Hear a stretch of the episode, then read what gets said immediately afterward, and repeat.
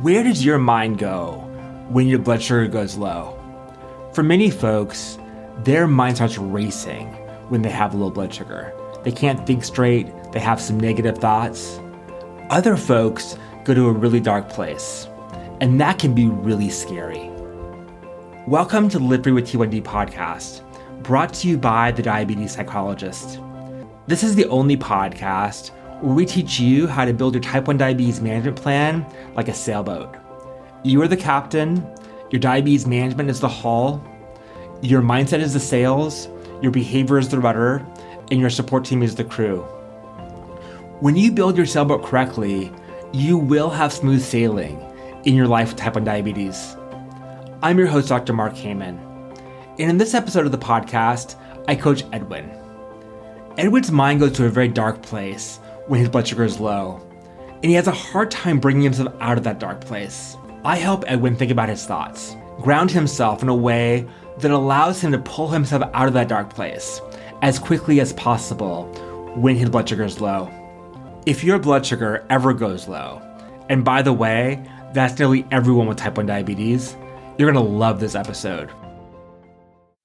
Well, Edwin, pleasure to have you on the podcast today. Welcome. Thank you, Mark. So, I want to take a minute to introduce yourself and let us know, you know, about you. You're, I know you're in the Netherlands, and so you're you're in a different spot than most of my listeners. I want to hear about you and your life with type one diabetes, and what is your biggest challenge right now? Well, you know, um, yes, I'm in the Netherlands, but still, you know, via those nice podcasts, you know, you can listen to the globe, you know, so to say.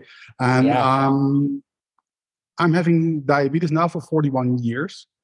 Uh, so since I was uh, 15, and my son, who is uh, 15, got it uh, two years ago. Okay. So that's a pity. Uh, that's really a pity. And uh, you know, I'm I'm having a quite quite comfortable life with my diabetes. You know, uh, I have crazy numbers from being uh, uh, time in range, um, and I'm not a typical diabetic patient because of. Um, well, I think the doctor I met when I was 15.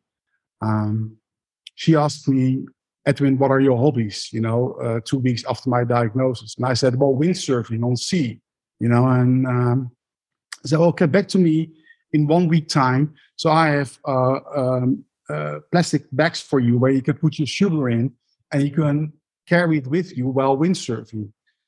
And that's the moment I realized, you know, that I'm Edwin, I'm 15, I love windsurfing, and I happen to have diabetes, you know? So I'm not having a diabetes. So I was my father was very nice to me. And so he made me a member of the Dutch Diabetes Association. And then I saw all those terrible things that could happen to you uh, tomorrow and all those cures for in 20, 30 years. So I, I resigned from that and I started to live my life, you know. So how does it look, let's say, in diabetic terms? It looks like an H- HbA1c from 5.6, which is quite amazing. And I'm a lot of time I'm in range, so it is about 80% plus. And I do that with just normal insulin pens. And I use uh, a sensor, of course. Um, and I had hypos when I was a kid, you know, and you started shaking and sweating. But what I noticed, you know, I, I could deal with it, you know, um, um, because not every hypo is the same hypo. But what I noticed in the past 10, 15 years that sort of the physical appearance of hypos um, disappeared and became more a mental appearance. So, meaning when you are low, um, um, uh, I can I can be very optimistic, but I can also be completely the opposite. And it's depending what the duration of that hypo is. And I sometimes call that, that's why I react to your post on LinkedIn as sort of a a mini depression. Uh, depression. Mm-hmm. And uh, what it does, let's say, a lot of doctors tend to look at you know at hypos as sort of in silos, but it's sort of a catalyst of all sort of negative beliefs you have about yourself and fears you have about the future, not so much mm-hmm. diabetic related, that pop up. So really, you know, so when it happens, you know, I'm, you know, my my children notice. Of course, you have a little bit sort of a uh, your temperament's going to change a little bit. You're you're a little bit less patient, so to say. but the, the, the, scariest thing about uh, the hypo is, let's say that you're really your mood can change, and then you really need to. Oh, the sun is shining. Do you bother with the sun coming in? No. Yeah. And, and then you really have to be fully aware of that you're not in a depression, but that your hypo is triggering that uh, uh, that feeling to the max. And mm-hmm. sometimes it's, it's frightening, you know. If you wake up in the morning and you're low, you know, you're you're completely out of zinc. You know, you're sort of you feel really depressed. And I know it's my diabetes. I realize it. I can talk to mm-hmm. myself, but I also learned, you know, as a as a young boy, although you're, you're although you're running low, you can still finish the 10 kilometer run. You know, although you're being low, you can still work in the garden. It's something different, you know, when it has sort of a mental effect on you. You know, it it it it it, it requires different responses to it. Yeah, well, so first of all, thank you for sharing all that, and I'm I, am i am really impressed with well you and also your doctor from 41 years ago, uh, being that progressive in telling you you could do whatever you wanted to and giving you tips for windsurfing. I know lots of doctors, um, at least in my experience at that time, who would have said, no more windsurfing, no more, no more fun. Stay at home for the rest of your life. I'm being a little bit sarcastic, but yeah, I, I think that that that sort of encouragement and empowerment is is amazing. Uh, and I must have set you up for success, um, despite the challenges that you're having right now. Yeah. Yeah. So Edwin, tell me about this. When you when you have a hypo and you get into this depressive state, or eh, when you treat after you treat the hypo and your blood sugar comes back into range, does that does the do the feelings of depression and feeling down um, go away, or do they stick with you for a while? They stick with me for a while. It's depending, you know. And I I had a question with my doctor. You know, it's also depending on, say, the duration and severity of the hypo. Mm-hmm. You know? So the longer and the more severe it is, the longer those feelings stay. So I, I realize it's all hormones that are running around then, you know. Um, sure. And, and that's and that's um, let's say it, it is enhanced if you are already let's say you know you're not at your best every day you know so are you if you're already let's say a little bit in a negative mood it can it can increase it, let's say, with with an enormous factor, you know, and then and then yeah, the only thing I can, I can do, of course, you know, you have to treat your hypo, but at the same time, yeah, the feeling sometimes stays with me, and that's the most frustrating mm-hmm. part of it, you know. Yeah.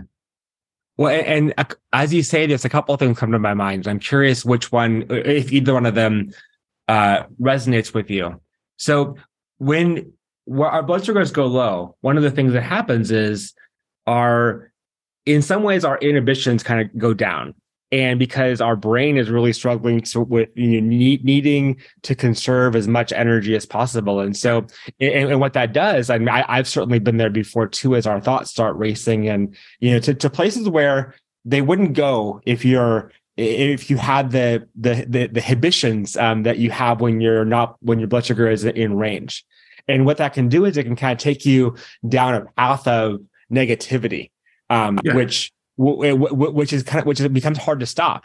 You know, I, I I can think of all kinds of thoughts that I've had, and I'm sure that you and all my listeners can can identify with this. That you've had when your blood sugar is low, and some of them seem like they're and they are completely. I'm not. They're not crazy, but they are. They are not. They're not aligned with reality. And so those types of thoughts can just they get away from you, and they stick. And then when your blood sugar comes up, they stick with you because you think, you know, what was I was what I was thinking is that accurate, or you know, what what's going on here? The other thing that I that I'm thinking is, you know, just having a hypo in general, we tend to get very down on ourselves for that because you know what did I, you, you ask yourself, what did I do to make this happen? Did, what, what mistake did I make? Um, earlier in the day to to to cause this to happen while we know that there's not sometimes hypos happen just because you're taking insulin and for no there's no other explanation than that but um but nonetheless we tend to uh beat ourselves up for having those blood sugars. And I'm curious, do either one of those situations or uh, scenarios resonate with you in your situation? Both scenarios resonate, you know. Okay. Yeah. yeah. You know, because the, the, pos- the positive part, let's say how I started my diabetes, you know, with thanks to my doctor, is um, that you also, you also have something like, you know, my son goes to a diabetic center and there was a psychologist and she was saying, yeah, you know, people with diabetes, we lure them to have a happy life despite their diabetes. I said, what's this? I am happy and I'm having diabetes versus the other way around. Mm-hmm. But, but the point is, that's a positive thing. But I think you mentioned it. I, I don't have your book, but I saw it, let's say, in the, uh, in the index. Um, you have to be honest to yourself, you know. Mm-hmm. You, you cannot be, let's say, as a non-diabetic person, let's say 24 7. So mm-hmm. the blaming is about um, so I just had a small hypo, you know, down for before we started. And because I gave a correction when I was doing grocery shoppings today, I gave a correction because I found 6.5, let's do five. Um, so I gave a correction. It was a little bit too much then. So it's more sort of the, the, the uh, frustration.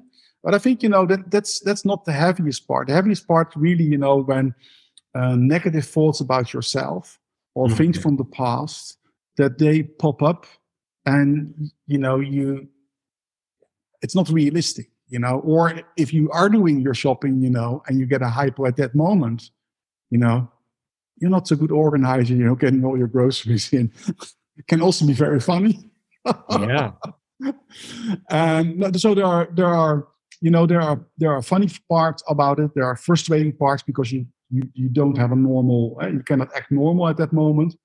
Mm-hmm. But the most heaviest part, I think, also is the is the mental impacts of the depressed feelings that can can pop up. And depending on um, one is how is your emotional feeling at that moment. That is a that, that is a driver of it. The other part is, let's say, the severity of the hypo. Mm-hmm. And then the third part, let's say, how you act upon it. And how you act yeah. upon it is, you know, is sort of saying to myself, hey, Edwin, this is your hypo. This is not you. And there, and I mentioned also in, in my reaction there, where I use a lot of the techniques of uh, Dr. Joe Dispenza, you know, is you know, just there is a moment where you are triggered by your your your hypo and your hormones. That's not it's not who you are, you know, just a sort of a uh, a state of being at that moment, but it's not who you are. Um, right. Um, and since I discovered, let's say, the two things you know that helped me enormously to deal with hypos. One is there's a big movement in the Netherlands, you know, about turning around diabetes two, you know, by just food as medicine. Mm-hmm. So I once called not my doctor that I started with, but another doctor and a dietitian, you know. So why couldn't I do that program as a diabetes one patient? Yeah, but you will be too low on carbs and you will be high. I let them go. So what I do, I eat low carbs. Mm-hmm. I use a low amount of insulin. Therefore, my hypos are decreased enormously. Therefore, they are less severe. So that's my mm-hmm. part of how to deal with the hypos. And the other part is, let's say, the mental part is using, let's say, yeah, the program Joe Dispenza also for me as a person as a whole, so not only as a diabetic patient, to really be not identifying myself with that one moment or those hypos from the past or the emotions from the past, but just take the time. I'm now having a hypo. Just let it come in. Don't start mm. working in the garden. Don't start working on your PowerPoint slides for your clients. Just accept it. And if it takes longer and you feel sad about, still sad after it, just accept it. Yeah, that makes life easier. I talk to people with type 1 diabetes every day. And every day is clear to me that people at T1D need a plan. They need a plan to follow to manage the emotional burden of living with diabetes. Without a plan to manage the stress, life with diabetes is overwhelming. You feel like you're drinking out of a fire hose, and you have no idea how to feel steady on your feet and find the peace of mind you're looking for. You feel like diabetes takes away your freedom to live a normal life. A plan to manage the emotional burden of T1D is very simple. There are five frameworks you need to know. And if you know these five frameworks, you have a plan for how to deal with any stress diabetes throws your way. With this plan, you'll be clear about what you're doing right now and what you need to do next.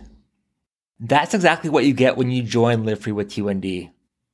At Live Free with T1D, I coach you to manage the stress of type 1 diabetes like a sailboat. You are the captain. The hull of the boat is your diabetes knowledge and management.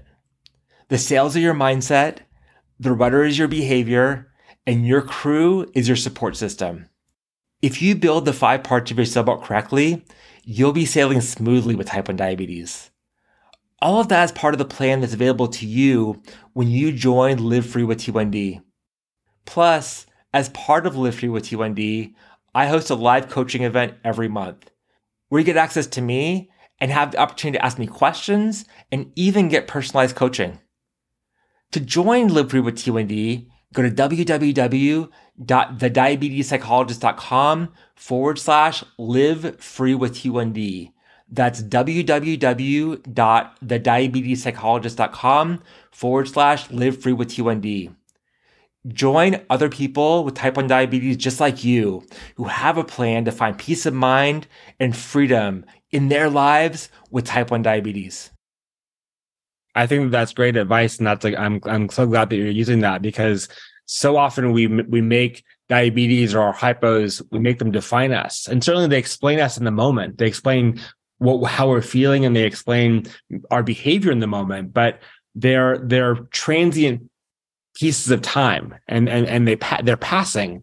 And you know while while you may feel a certain way right now that doesn't mean that that's who you are or that's how you that that's how you feel and that's that's how you're going to feel all of the time.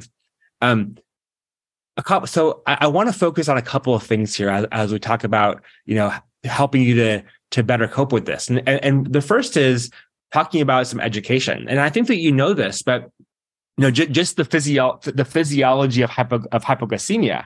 When your blood sugar goes low, again, your your inhibitions go down, um, and because your your brain is trying to conserve sugar and energy, um, and what does that do to your thoughts? It, it, it, makes them go to some funny places, and so expecting that to happen and, and recognizing that it's going to happen, so that when it does happen, in the moment you may not recognize it because you're low and you're you're you're, you're just trying to treat the hypo. But after the fact saying that that that's exactly what i expected to happen. So it wasn't a surprise. I think sometimes when we have these surprises with our diabetes that's when our thoughts really go to to some scary places. But yeah. when we're when we do have these negative thoughts and these negative feelings around diabetes and we go there and then you come out of it it's like okay well that happened. That was not fun but that's exactly what i expected to happen then you're it, it's it makes it much easier to um to move on and, and not to hold on to those feelings.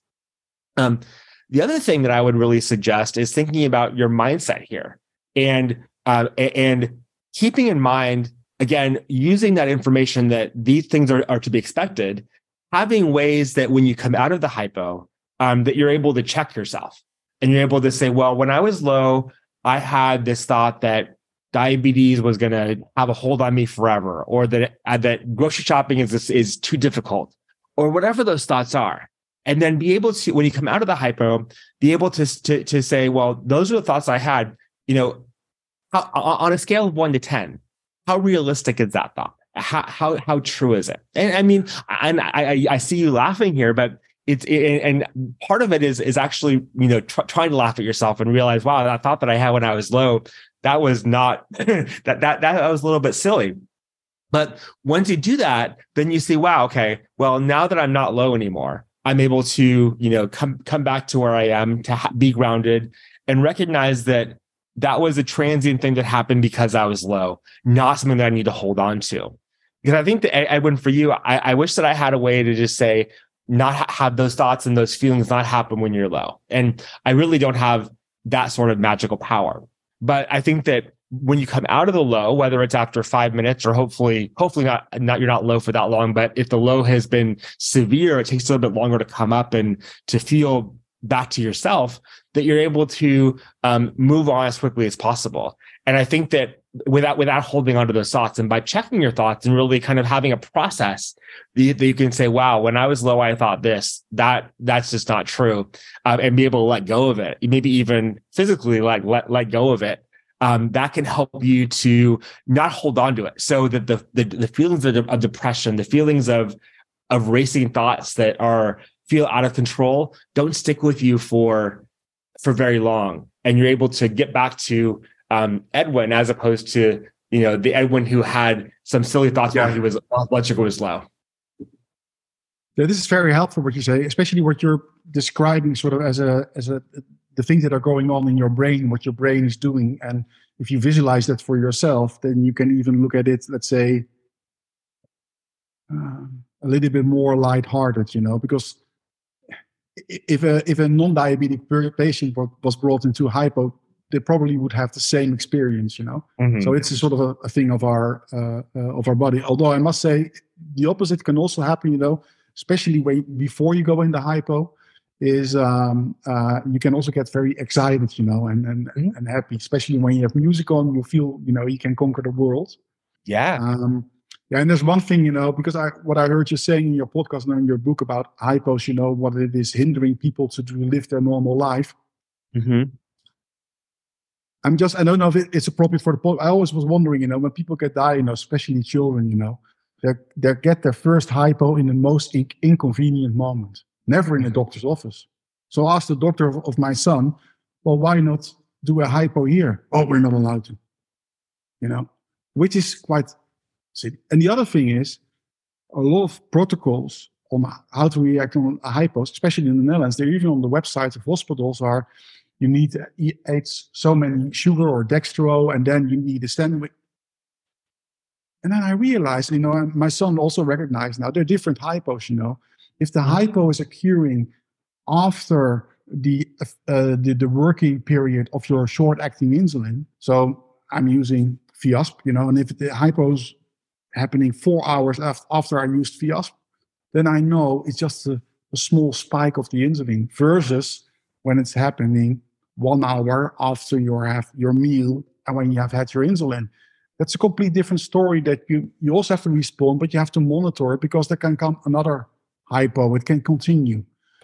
And making a full understanding of an hypo, whether it is via exercise, at what moment after you use your insulin or your meal, at least that gave me a lot of comfort to understand where is it coming from and how do I need to respond? Because if you do the standard protocol with a hypo, you all end up with a hyper, you know? Yes. Um, so it's also making it making it easier to have an understanding about the mechanics and the cause of your specific hypo at that moment and how to react on it. And I don't think that there is a tailored uh, answer from the doctors, the nurses, looking at it at that detailed level. As one of the famous porter in the Netherlands said, who also has a, a Bas van de Goor, who also has diabetes, says there are a lot of people and doctors and nurses, you know, and they're the best ones. They understand the car, but they didn't drive the car, didn't drive the car themselves.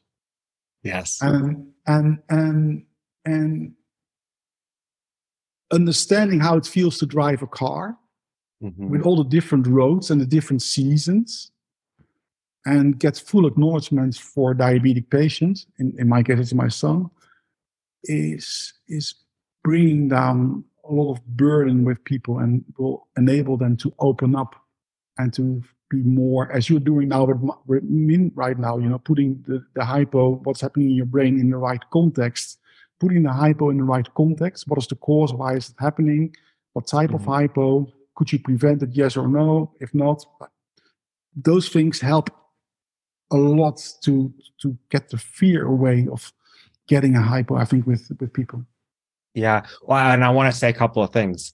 The first is there are just as there are different reasons for hypos. So as you mentioned, whether it's at the end of your four four hours of the time that your insulin's the short insulin's been there, or after a meal, there's also differences in severity of hypos and how, and how they feel. So, for example, if you ha- have a hypo and, and your your blood sugar is coming down slowly, and you go from well i'm going to use milligrams per deciliter here but you go down from 100 to 80 to 70 to 60 that's going to be a, it's, it's going to be still coming on you your, your, symptoms may be less severe but if you go from 120 and you have go down to 60 within five minutes yeah. your your body is going to be in shock and it's going, to, it's going to be much more severe and you're going to have different symptoms so the thoughts and the, the, the level of depressive and, and, scary thoughts that you may have yeah. may, may be very different and so i think it's important to recognize uh, that as well um, yeah. you know, you, you, mentioned, you know, the, the first hypo and I, I can remember very, very clearly remember my first hypo, um, after I was diagnosed. It was scary because I didn't know what was happening.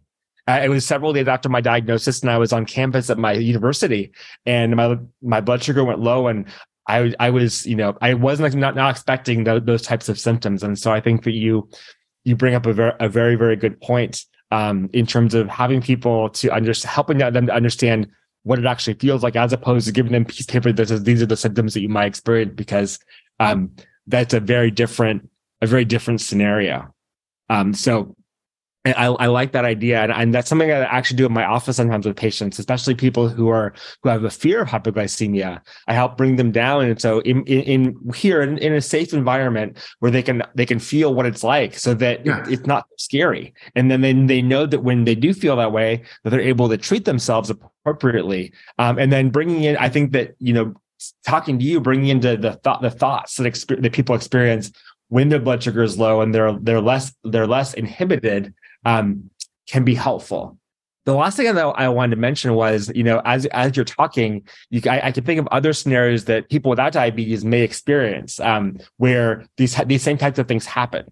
So, for example, if someone um, is drinking, um, you know, people have not the same types of thoughts, but certainly less inhibition while, while drinking. Or also when when you're in a deep sleep and you're woken up from a deep sleep and you may have all kinds of thoughts like that come when your body is jolted out of the sleep um, those are very similar examples and we would never we, we were able to put those things in context much easier i think than we are able to put the context of the hypoglycemia incident um, in context. And so i think uh, you know while, while, they're certainly not the same they're they have sometimes they have the same impact um, but they have we have different perspective and so we would never beat ourselves up for waking up out of a deep sleep with some some funny thoughts. But at, at the same time be out of a hypo we might and the reality is is they're very similar in in the experience and they're, they're very similar in the types of thoughts that we have but the context is different and, and it's important to see that um, that context really makes a big difference in